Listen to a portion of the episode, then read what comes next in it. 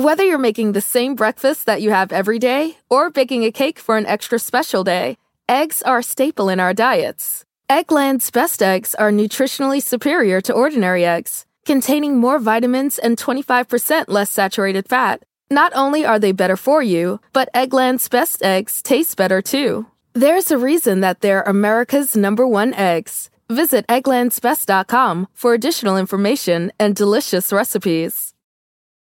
On this episode of Plant Killers, we'll explore one nation's most notorious fruit and vegetable killer, bad dirt. What makes bad dirt so bad? The answer? The ingredients. But fear not, true crime enthusiasts. This story has a happy ending. New Miracle-Gro organic raised bed and garden soil. It's made with quality organic ingredients from upcycled green waste like compost and aged bark. Unlike the other guys who can't say the same. Looks like bad dirt's murdering days are over, thanks to Miracle-Gro. Join us next time on Plant Killers.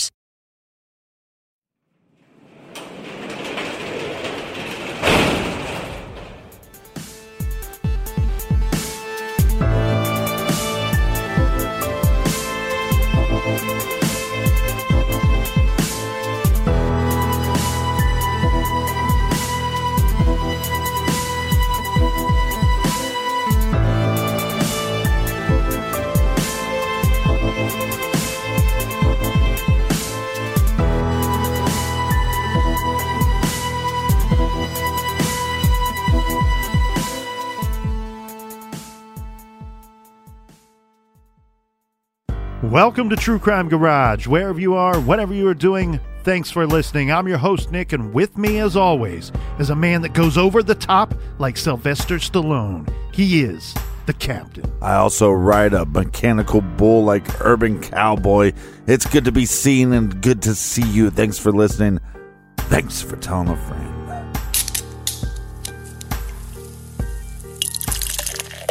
This week, we are very happy to be featuring Killer Cupcake Panda by the creative minds over at the Flying Monkeys Craft Brewery.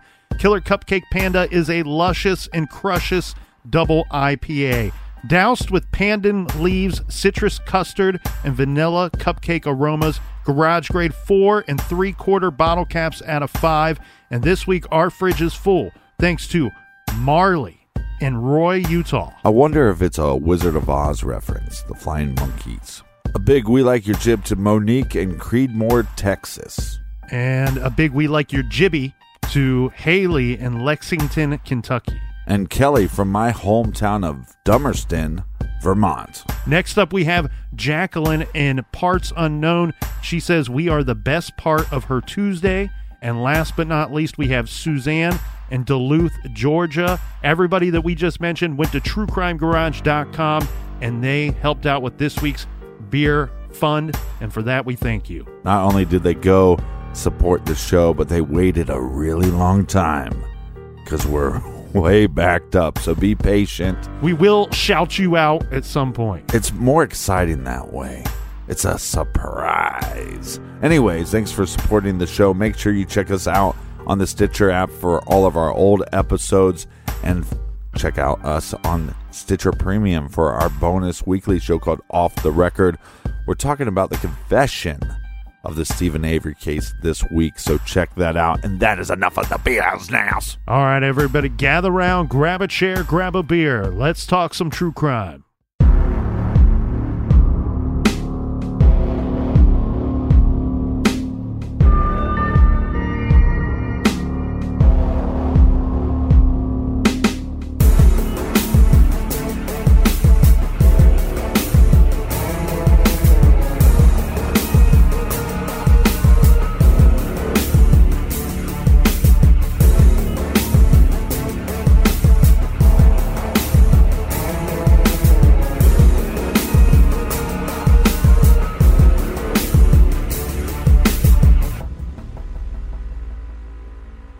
Black Forest, Colorado, about 20 miles northwest of Colorado Springs. The Church family lived in a single family home with four bedrooms.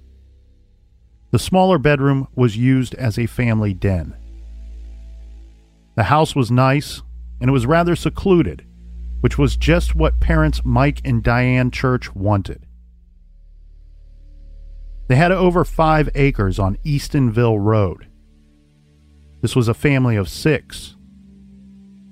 Mike and Diane Church and their four kids Heather, Chris, Gunnar, and Sage. Mike and Diane were college sweethearts, and they worked very hard to build a nice and happy home for their family. This was their dream house, and Diane said it was the perfect place to raise children.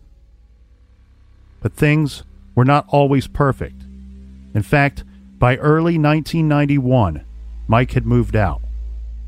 Diane filed for divorce. Mike was living in an apartment in town, closer to his work, and Diane stayed in the home with the four children.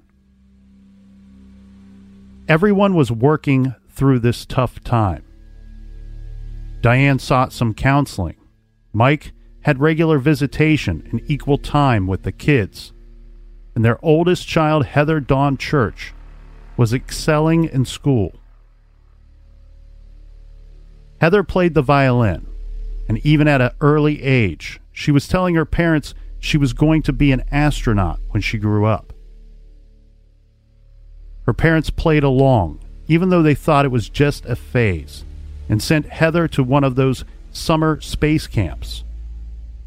When she returned, she was even more excited about becoming an astronaut and told her folks she was the only kid that did not throw up when in the shuttle simulator. As the finalizing of the impending divorce drew near, Mike and Diane put the house on the market, but Diane and the kids would stay there until it sold. The school year started up in September of 1991, and the kids were back to being busy. On Tuesday, September 17th, this was to be just another ordinary day. At 6:30 a.m., 13-year-old Heather Dawn Church and her younger brothers got on the school bus. They lived out in the sticks, so the bus ride was as long as an hour some days. Heather was in the eighth grade at Falcon Middle School. After school, Diane prepared dinner for the kids. She and two of her boys had some commitments at their local church. The two middle boys, Chris and Gunnar, were involved with the Cub Scouts, and they had a meeting on this evening. The church was just 15 miles down the road. While the two boys were at Cub Scouts, Diane was going to attend a homemaking class. Heather explained if she and five year old Sage tagged along, they would have nothing to do. Heather offered to stay home, babysit, and tidy up the house. This would work out nicely because Sage could keep his normal bedtime of about 8 o'clock. Before leaving, Heather and Diane discussed several things. Two of the most important. Sage had a flu shot earlier that day, and Heather should look out for adverse reactions. And Heather told her mother about a school dance that would be that Friday. She was asking for permission to go. Diane agreed as long as Heather went with a group of friends. Before leaving, Diane checked the doors and made sure they were all locked. She hurried Chris and Gunnar into the back seat of their vehicle, and she pulled out of the driveway. While leaving the property, she noticed that one of the bedroom windows was slightly open, just about five inches. She planned to call Heather later on anyway to check in on Sage. So Diane made a mental note to ask Heather to close the window during that call. At 8:30, Diane called home. Heather picked up the phone. Diane wanted to know if Sage was in bed. Heather says no. She let him stay up to watch the TV show Home Improvement. They were watching together in the family room. After the show, he was going to bed. Diane told Heather that she loved her, and she and the two boys would be home by 10 p.m. Diane pulled into the driveway just before 10:15. She noticed that the outside house lights were not on. Her and the boys got out of the vehicle and made their way up to the house. They went to the patio sliding door, which was pretty common. Diane found the door unlocked, so she did not need to use her key. The door being unlocked was also common. The church family had two cats, and they would typically let the cats outside for the night. And Diane says the kids were always forgetting to lock the door after doing so. Inside, the house was dark. Diane turned on some lights and told the two boys to go to bed. All three boys shared a room, and Diane went and checked on little Sage, finding him asleep in his bed, wrapped up in the blankets like a burrito. Diane went to the family room to talk to Heather. She expected to find her sitting in the dark watching TV as usual. However, Heather was not in the family room. She was not in her bedroom. Diane searched the house and could not find Heather at all. She went outside and walked the property around the house, shouting Heather's name in the dark. Still nothing. No Heather. Diane was worried and afraid. She called her husband, Mike. She asked him if he had Heather. Was she with him? Mike said no. He asked if she called Heather's friends or the neighbors. Then he asked Diane, Does it look like someone came in the house? Before Diane could answer, Mike said, Call 911 now.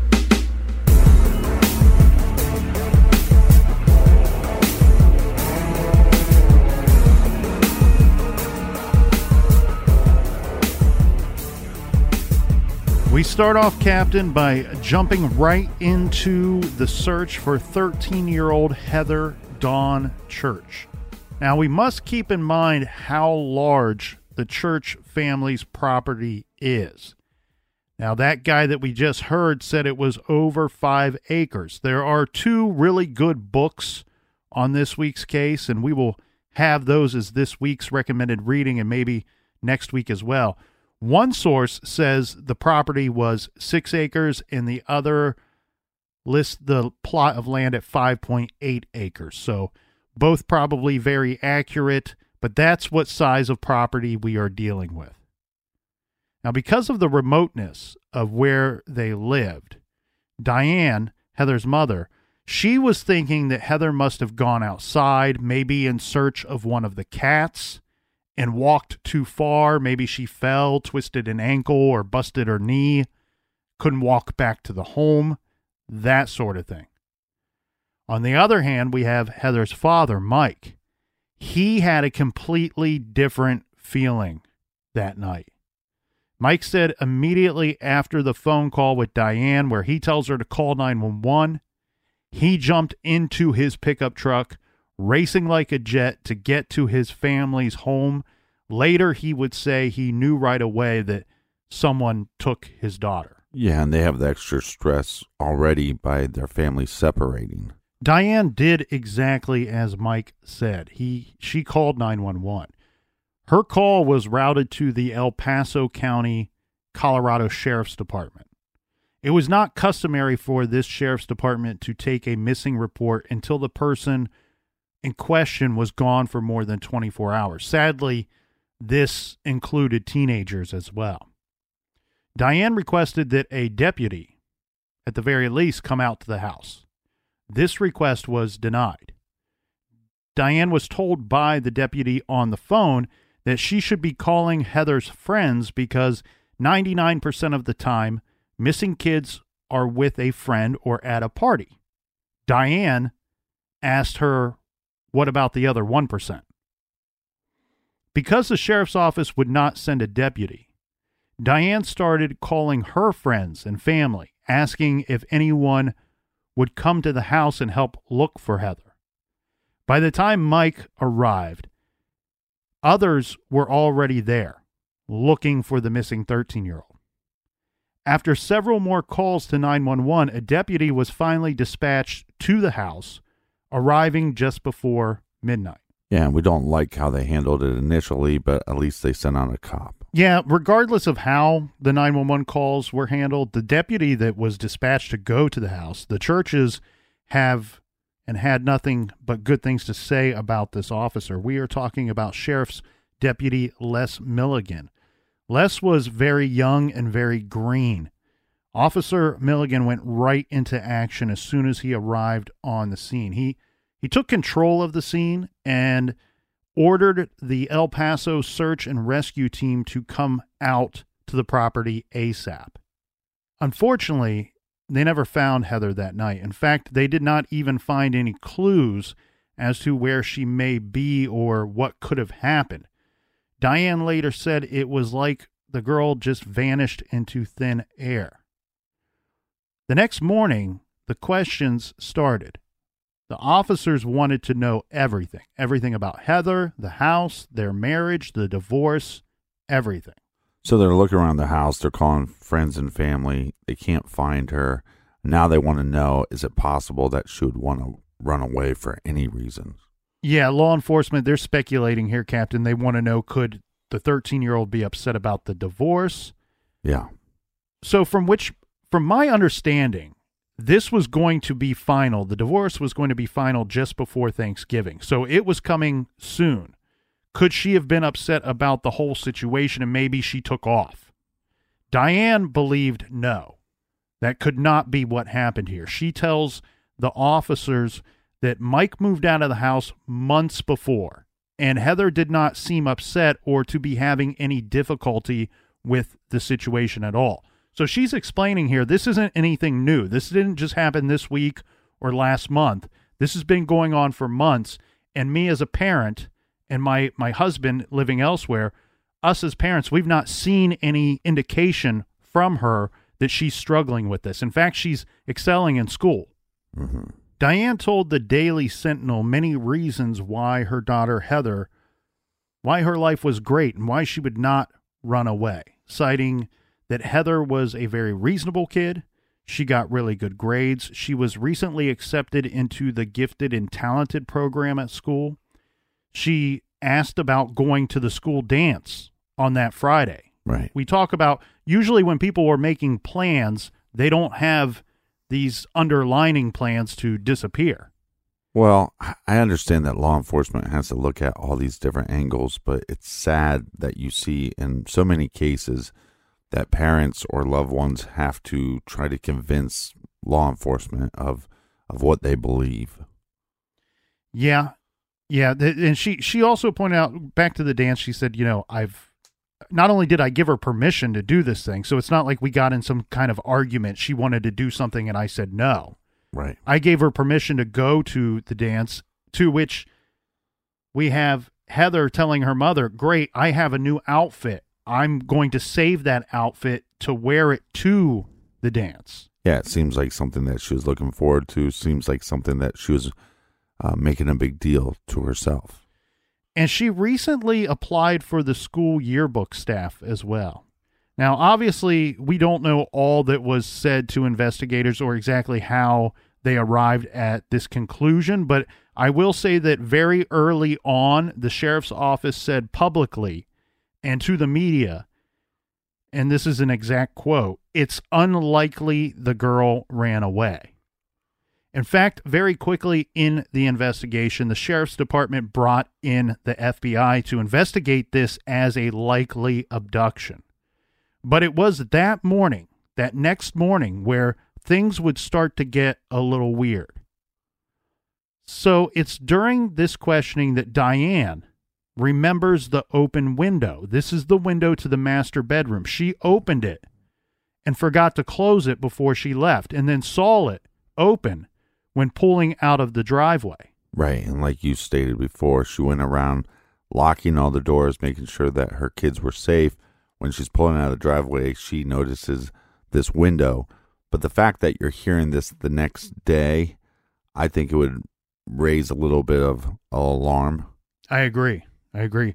She tells law enforcement that she meant to tell Heather about the open window when she called home at 8:30 p.m. the night before, but states that she forgot to. She told them that all of the doors were locked when she left the house, but when she came home, the sliding glass door to the patio was unlocked. She added that other than a couple of items, nothing was out of place, no signs of a struggle, no forced entry, and in fact, five year old Sage was asleep and perfectly fine when she arrived home at 10:15 p.m. Now, I don't think we know this information. Like you said, one re- one site reports 5.8 acres. Uh, one reports six acres, but I wonder how far away from the road the house actually was. I don't know the exact distance, but the description that I've seen a few times is that it's it's a long driveway that we're talking about. Right. That there's a decent amount of distance between the house and and the yard. So if you're an investigator, I think I get what they're what they're thinking about. I mean, you're looking at this thing like, well, is this even a crime scene? There there's no clues here, no evidence. And I'm guessing, but I would bet some of the detectives were probably wondering if Heather went with someone willingly or opened the door willingly for her then abductor. Right, because it could be a friend that she went with, possibly uh, a boyfriend or uh, a male friend that she maybe hasn't told the family about.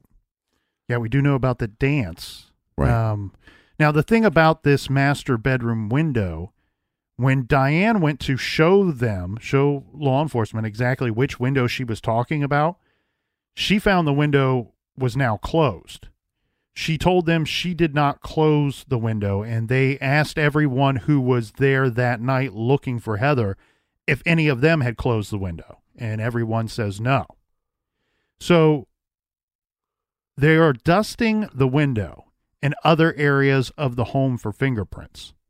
Upon further examination, they found that the screen to the window was askew. So they take the screen off and quickly notice it was actually in the track, but it was backwards. A technician inspected the metal frame. All in all, windows and the screen, the tech found three possible fingerprints. And so removed these fingerprints or the latent fingerprints. These were submitted to the automated fingerprint identification system or AFIS for short in hopes that a match would be found in the national databases. But no such match was found. The investigators did not like that the churches called so many friends that night, people who walked through the house and property, possibly disturbing the crime scene. But I mean, what are you going to do if you call the sheriff's office and they offer no help?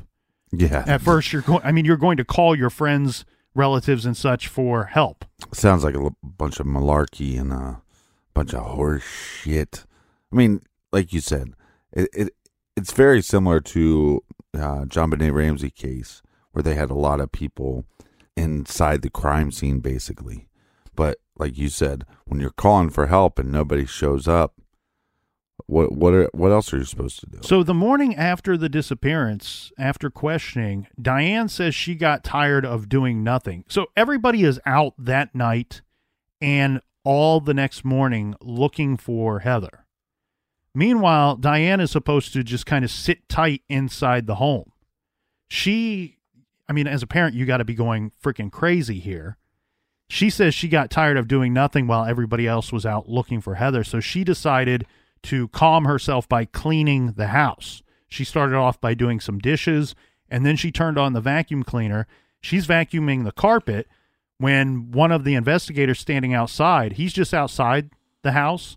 Right. He heard the vacuum. He heard the noise. He went running into the house and he yelled at Diane, wanting to know what she was doing. Why are you doing this? We need to process the scene.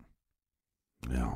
In the days after Heather vanished, Lieutenant Bill Mistretta of the El Paso Sheriff's Department kept the media and the public informed. He said the FBI was brought in and the FBI was conducting interviews at Heather's middle school.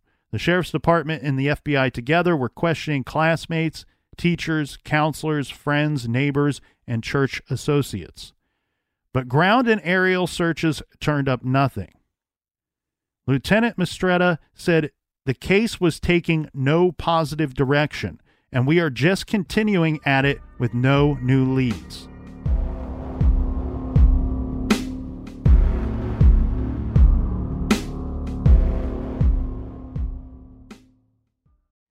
The evidence keeps pouring in. At this point, the facts are undeniable. It's an open and shut case.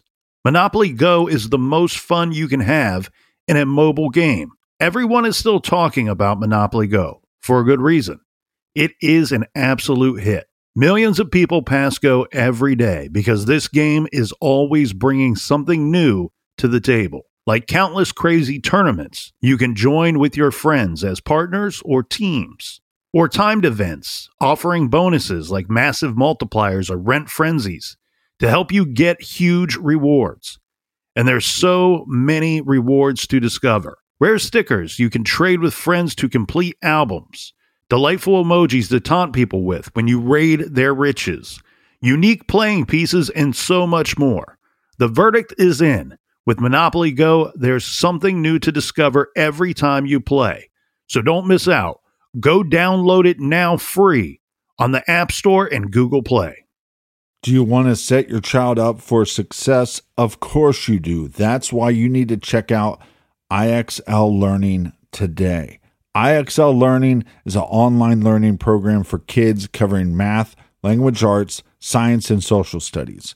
IXL is designed to help them really understand and master topics in a fun way. It's powered by advanced algorithms. IXL gives the right help to each kid, no matter the age or personality. There's one site for all kids in your home pre K to 12th grade. Kids could use it at home on their computer or on an app on your phone or a tablet. No more grading those worksheets. IXL grades everything for you. One in four students in the US are learning with IXL. IXL is used in 95 of the top 100 school districts in the U.S. I love recommending IXL learning. Kids can learn at home or on the go. And all my friends and family that are using it absolutely love it because it's so easy to set up and so easy to use. And even the kids that I've recommended it to their parents have told me, hey, Captain, thank you. I was having problems in math and my parents couldn't help me but IXL could. Do you want to get your kids back on track or do you just want to get your kids ahead?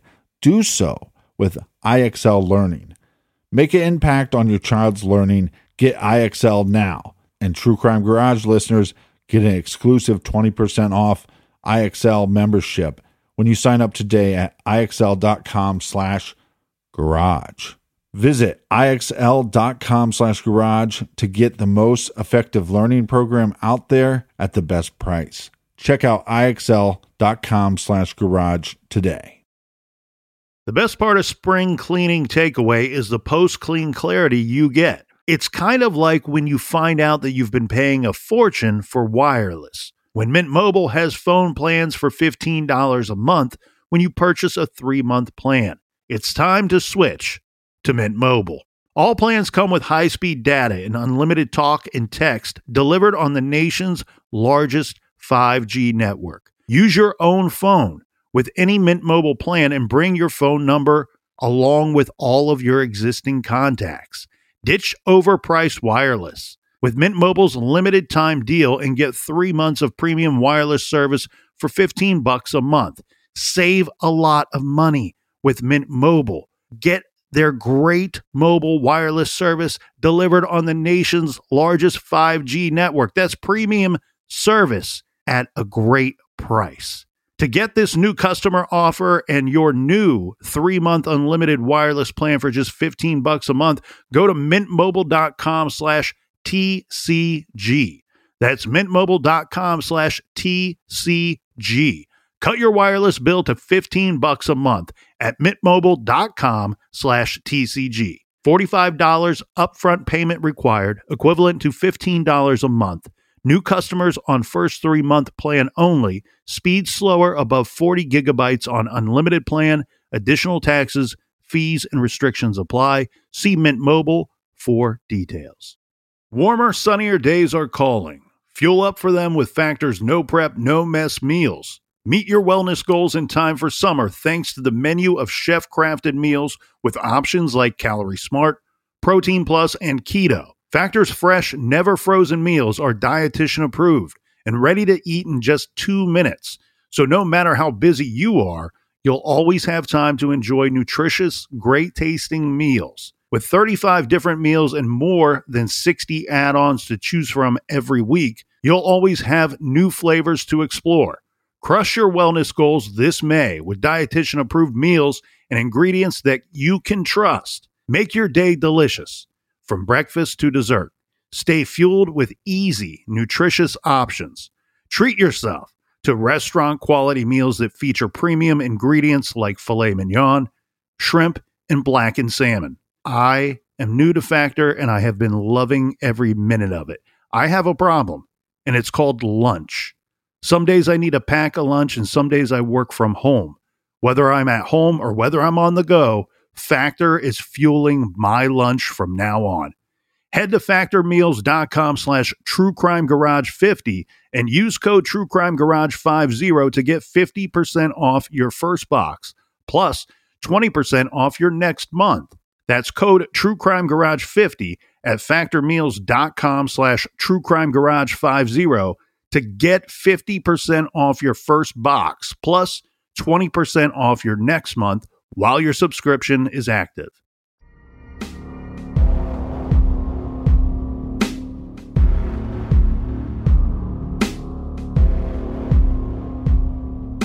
All right, we're back. Cheers, me mateys. Cheers, Captain. Now let's talk about one lead that did come in.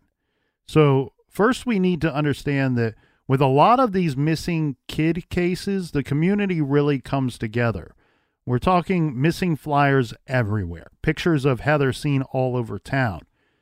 They were not just posting missing flyers at local businesses far and wide.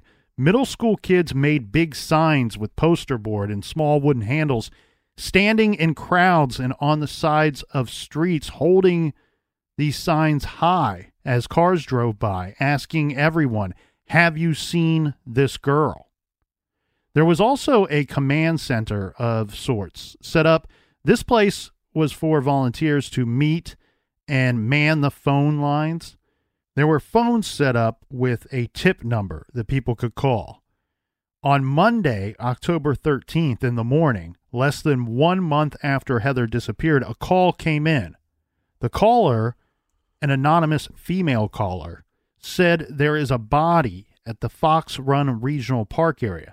This is in Black Forest. This sent the sheriff's department 30 members of the El Paso search and rescue team, two tracking dogs, and two helicopters on an all day search that covered 400 acres but turned up nothing. Wow. Afterward, the sheriff's office publicly urged the caller to call again, but this time with more details because of the size of the park. Right. They would get another call, this time another anonymous female caller, sending them on another fruitless search.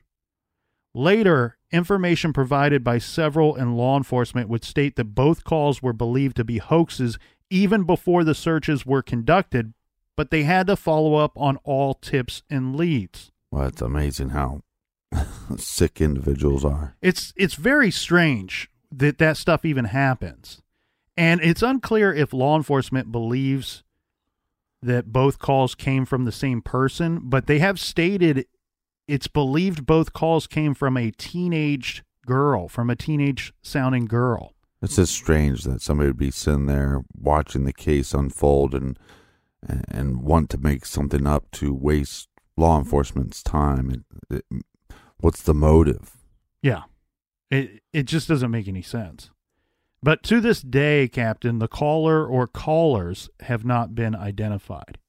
Well, they have been identified as real pieces of shit. That's that's right. Zinger. You're a real shit stain. Yeah. So we talk about the community coming together, but then we also talk about these asshats of society with these harmful and hurtful fake calls, which destroy the parents and loved ones of Heather and compromise search efforts and the investigation itself. Yeah. But I much rather prefer to talk about people coming together and helping one another. One of many instances was when we see this case. This is the the uh, Matthews family. They reached out offering friendship to Mike and Diane Church. Jim and Gloria Matthews were able to offer the churches their sympathies, and they were two people that can truly understand and empathize just exactly what the churches were going through. Seven years before Heather Church went missing and the believed abduction of Heather Church, 12 year old Jonelle Matthews was believed to have been abducted from her home. This is in Greeley, Colorado, about a two hour drive north of Black Forest, Colorado. Jonelle was dropped off at the family's home after she attended a Christmas choir concert. She was last seen walking into her empty home by her friend and her friend's father when they dropped her off at the house. Later, Jonelle's parents found the house empty, but Jonelle's shoes placed neatly in the family room near a space heater with the TV on. There was no sign of a struggle or forced entry, but police said they believe the 12 year old was abducted from the home. Her case remains unsolved to this day, now over 34 years later. In recent developments, her body was finally located just a little over two months ago in July of this year. The body was found by oil field workers about 20 miles from her home. I believe they are putting in a pipeline in that area, and that's how they found Yeah. the remains. Police have named Idaho resident and two time candidate for governor, 68 year old Steve Pankey, as a person of interest and continue to investigate this case. I would expect further movement in this case, and that could and hopefully come very soon. So, what we know here, Captain, with as the police say, we're working this case with really no leads, really no clues. We're working it. We need it to take some kind of direction. All we really know at this point is that something happened to Heather Dawn Church on September 17th, 1991, between the hours of 8:30 p.m. when her mother called home and talked to Heather, Heather was just fine, and 10:15 when her mother arrived at the house. Yeah, at least we're pointed in a direction. I think law enforcement's going, okay, based off what her parents are saying, based off what people are saying around the community, we don't think that she took off on her own. There's some evidence to s- suggest that somebody came through the house. So, so she, if she is alive, she is in danger. The search and the investigation was huge. It was rather big. And I think Lieutenant Ken Hilt of the investigations division of the El Paso County Sheriff's Office summed up the search best in his summary for the case, where he states a detailed crime scene search was conducted of the church home. Search and rescue teams, coupled with search dogs, scoured the area. Fingerprints were recovered and forwarded to both the Federal Bureau of In- Investigation and the Colorado Bureau of Investigation. Both local and national media took part in the quote, Where's Heather Missing Persons campaign as the El Paso County Sheriff's Office and the Federal Bureau of Investigation combined efforts to solve the case. In the years that followed, detectives continued to pursue hundreds of leads which came in from all parts of the country. In addition to being featured in national publications and television shows, the FBI's Behavioral Science Unit produced a suspect profile. The suspect profile that was released to the media was a summarized version of the profile, and it is as follows The unknown subject is a male in his early to late 20s, shy, introverted, and a loner. Subject is unable to achieve sexually whatever he wants with women and has difficulty with women in general. The subject would probably have knowledge of the victim and her family. After the crime, the subject would have behavioral changes which would be noticeable by associates. Persons close to the offender would notice changes which include an increase in alcohol or drug use, a deterioration in personal appearance, sleeping disorder, a desire to be alone, possibly fail to show up for work after the abduction. I'm wondering, since we have little to no clues, how they're getting this possible age range of the perpetrator. So I, I would think that they're basing a lot of this off of previous crimes uh, that that have a similar similar victimology and Right. maybe even a similar um, modus operandi where somebody's coming into an actual home. That's very rare, and abducting a child from inside the home.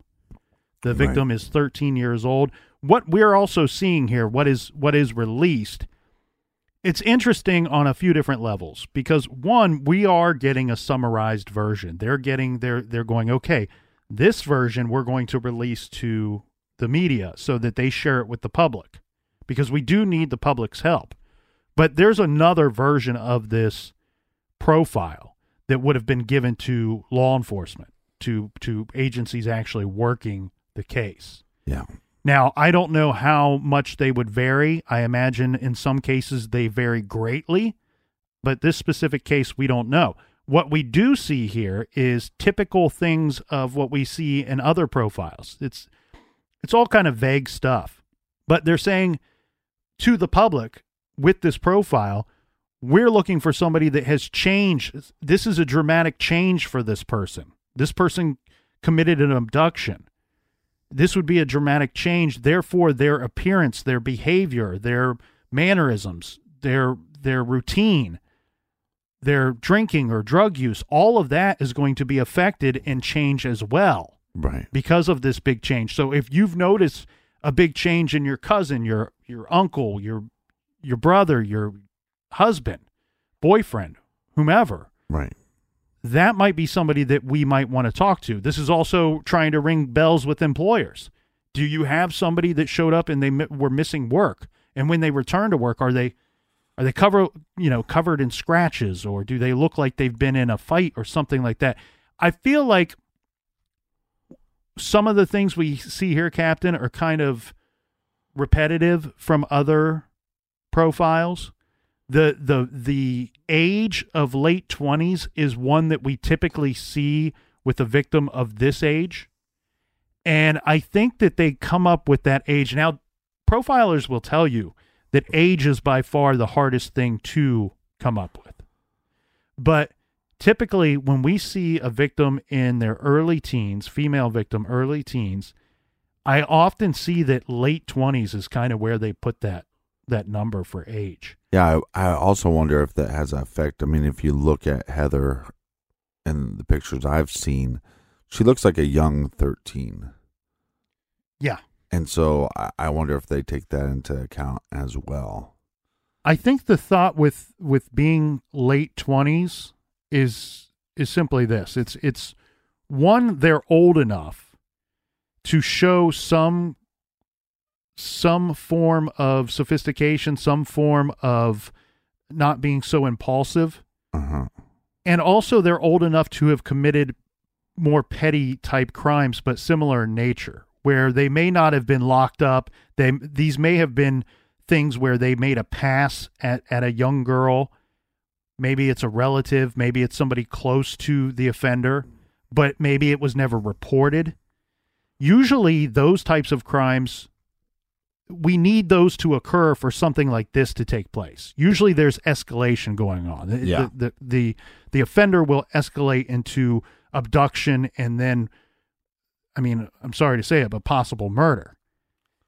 So that's why I think we have the age of 29. Plus, it, it, it's, you wonder why they don't go higher than that, but you also wonder does that mm-hmm. factor in that that this there is some impulsiveness because of the risk level of going into somebody else's home. Yeah, I would also lean towards the idea, though, as law enforcement. I mean, this is not something I would want to share with the family, but the way she was abducted, the lack of clues, um, we have no sightings. Seems like we have no leads coming in, and and she's been gone for quite a while. At some point, you have to start leaning towards the idea that that she might not be alive anymore Yeah. and and then that that doesn't really change the pro- profile much but i think as far as drinking and all those things those will get even more escalated um, because of a, of a murder the really weird thing, the strange things to me that stand out one, there's no blood, there's no evidence of any type of struggle inside their home. And then on top of that, if she wasn't abducted from inside the home, removed from the home, the the little boy was sleeping. Right. I mean, he didn't wake up and, and hear screams or see anybody strange in their home. This was all, if she's removed from inside that home, this all went down very stealth like. Now, the case, as mentioned, was featured on several different TV shows. Diane Church, she was really the one, she was the, the face of this investigation. She did countless interviews. She handled the newspapers and TV interviews. On a national level, she was on several programs, including but not limited to The Oprah Winfrey Show and The Jerry Springer Show. The Oprah Winfrey Show, Captain. Am I showing my age here? It, wasn't it recent more recently just called Oprah? Did when did it make the change from the Oprah Winfrey Show to just Oprah? I don't know. I'm not the head of the fan club. I feel like when I was a kid, it was the the Oprah Winfrey Show. Well, the national spotlight and the huge focus on this case, even just at the local level, sparks what this week's recommended readings author would call the usual confusion and lunacy. This next part is from the book The Devil's Right Hand Man. Callers reported Heather lookalikes at a credit union in Pueblo, at a Taco Bell in Colorado Springs, and at a mall in Aurora. Diane would remember her missing daughter once was sighted in four states in one day and as far away as Israel. Investigators checked out a white van, a blue truck, an old green barn where satanic rituals allegedly were held. They even went so far as to research important dates for practitioners of witchcraft and Satanism and rode around El Paso County for hours with a mental patient who claimed to have information about the crime. Psychics popped up. One offered Diane an eerily exact description of the last meal she prepared for Heather and the boys, saying, quote, You cooked hot dogs because you were in a hurry and the boys liked them. But Heather didn't like hot dogs, and she told you she would fix a peanut butter sandwich for herself. The woman was able to offer Diane little more other than to say she thought Heather was dead. Another psychic, Dorothy Allison of New Jersey, told members of Diane's support group that she saw a property with lots of trees, a building with a triangular roof, a tan pickup truck, and a man named Brown, except there was something unusual about the spelling. On September 13th, 1993, almost two years to the day when Heather vanished, an unkempt, scruffy drifter named Timothy Belbeck walked into the Colorado State Police Station and he had a story to tell. Four days earlier, he found, quote, a body off of mm-hmm. Rampart Range Road. The officer Tim spoke with told him that's not our jurisdiction. You're going to need to go to the El Paso County Sheriff's Office. And so he did. Right. There, he told a deputy that down a deep ravine that four days earlier he found a body and an old rusted out beat up 1960s Chevy. The front door to the vehicle was open and the car was filled with dirt from likely a mudslide. Near the vehicle, amongst some larger rocks, Tim spotted what he later determined to be a human skull. He freaked out and ran back up to the top and left the area. The deputy listened to Tim's story and then told him to take his information to the state police. A vehicle death would be their investigation. So Tim did so. There he met Officer Quintana after being turned away twice, finally someone wanted to talk with him. Quintana and Tim got in the officer's state trooper vehicle and made their way back out to Rampart Range Road. There, the two slowly worked their way down to the vehicle. Just as Tim had said, sure enough, there was this old rusted out blue and white 1961 Chevy Impala with the door open and the car full of dirt. The officer looked around and thought that a body it should be easy to find. Right. I want everybody to to note that when Tim is reporting this information all three times, he's saying that he found a body. But it it turns out that there was just a skull there. He had only in fact found a skull. Right. After more searching, they did find a small pile of bones. Now the officer bagged up the skull, bagged up the bones and took all of this all of Timothy's information and his full story and how and why he found the skull. Officer Quintana then, with the skull, went to the El Paso Sheriff's Department again, where he too was told that it sounded like a car fatality, so it was his. The it was the state police's investigation, the state police's case. Officer Quintana put the bags in his work car and drove to meet his family. Eventually, he, he's going to take Polaroids of the skull. And he believed that that maybe the, the body didn't have anything to do with the, vic, the the vehicle at all. He thought maybe it was left there from decades and decades and decades ago. That it could have even been like a Native American um, or anything of, of that nature. Right. At this time, so now he's got these these Polaroid pictures of the skull in his work car. And he goes to meet his family, and I believe they were meeting either to like go shopping or or go out to eat, something of that nature. He's meeting them there. Now keep in mind, this is almost 2 years to the day when Heather disappeared.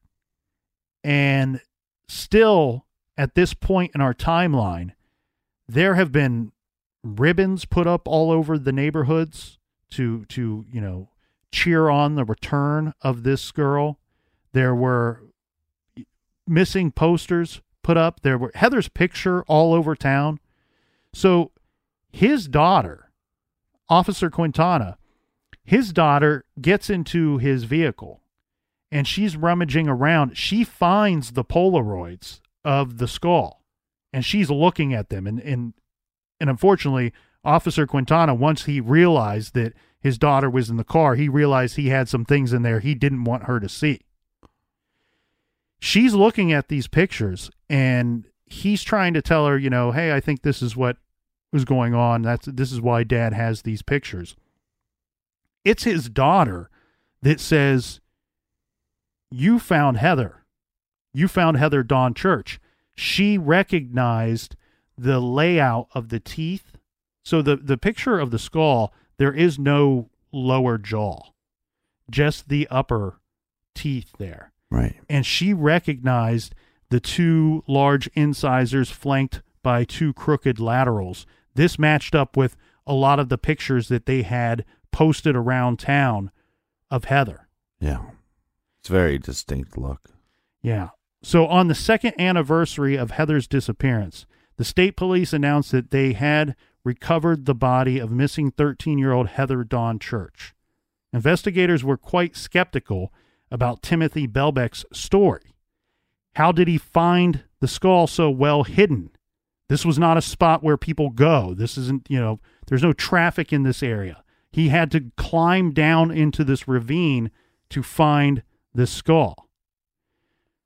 Why did he tell police he found a body when he said he only saw a skull? Right. Why would he call a skull a body? Why did he wait four days before reporting what he found? Tim's story is pretty uh, complicated, let's say. Okay. What we know is he's he's a drifter. He is somebody that is may just be passing through the area. Right. He states that he was staying when he had money. He would stay at the Pink Panther Motel.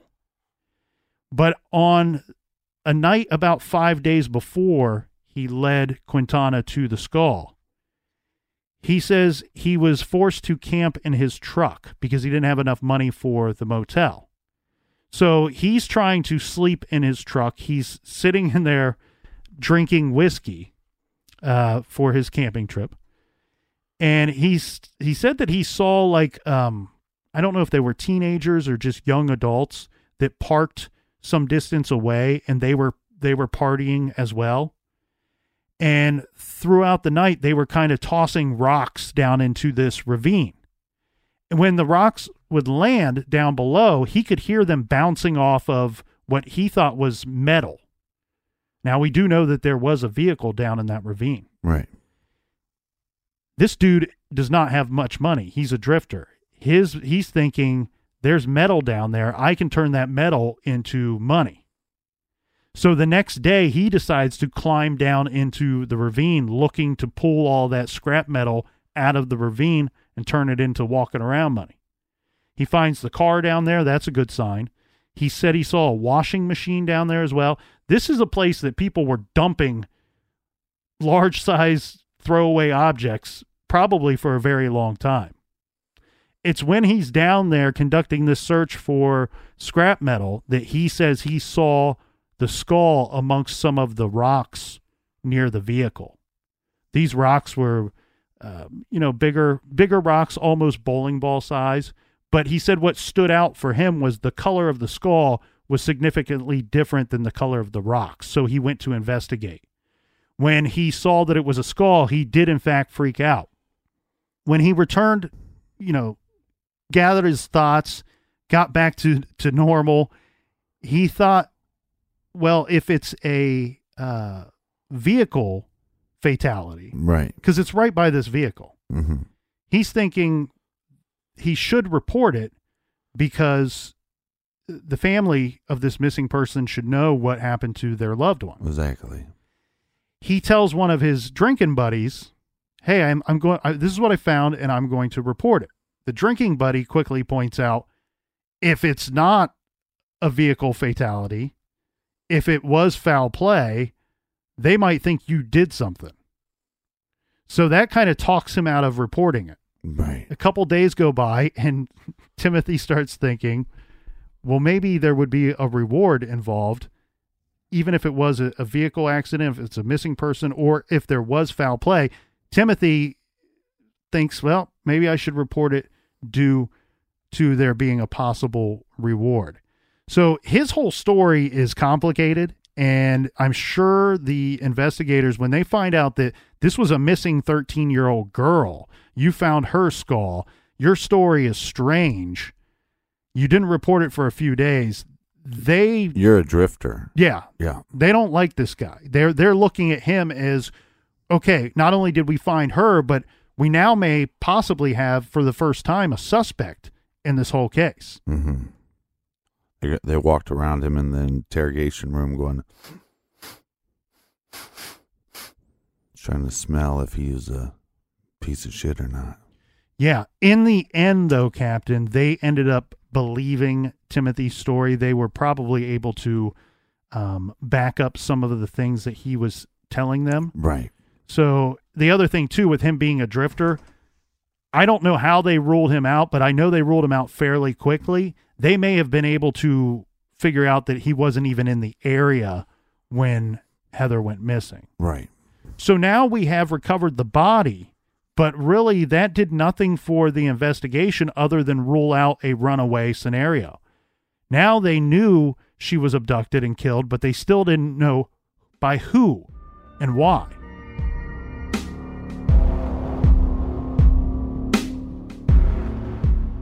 For everything true crime, go to truecrimegarage.com and join us back here tomorrow for more on this case. Until then, be good, be kind, and don't litter.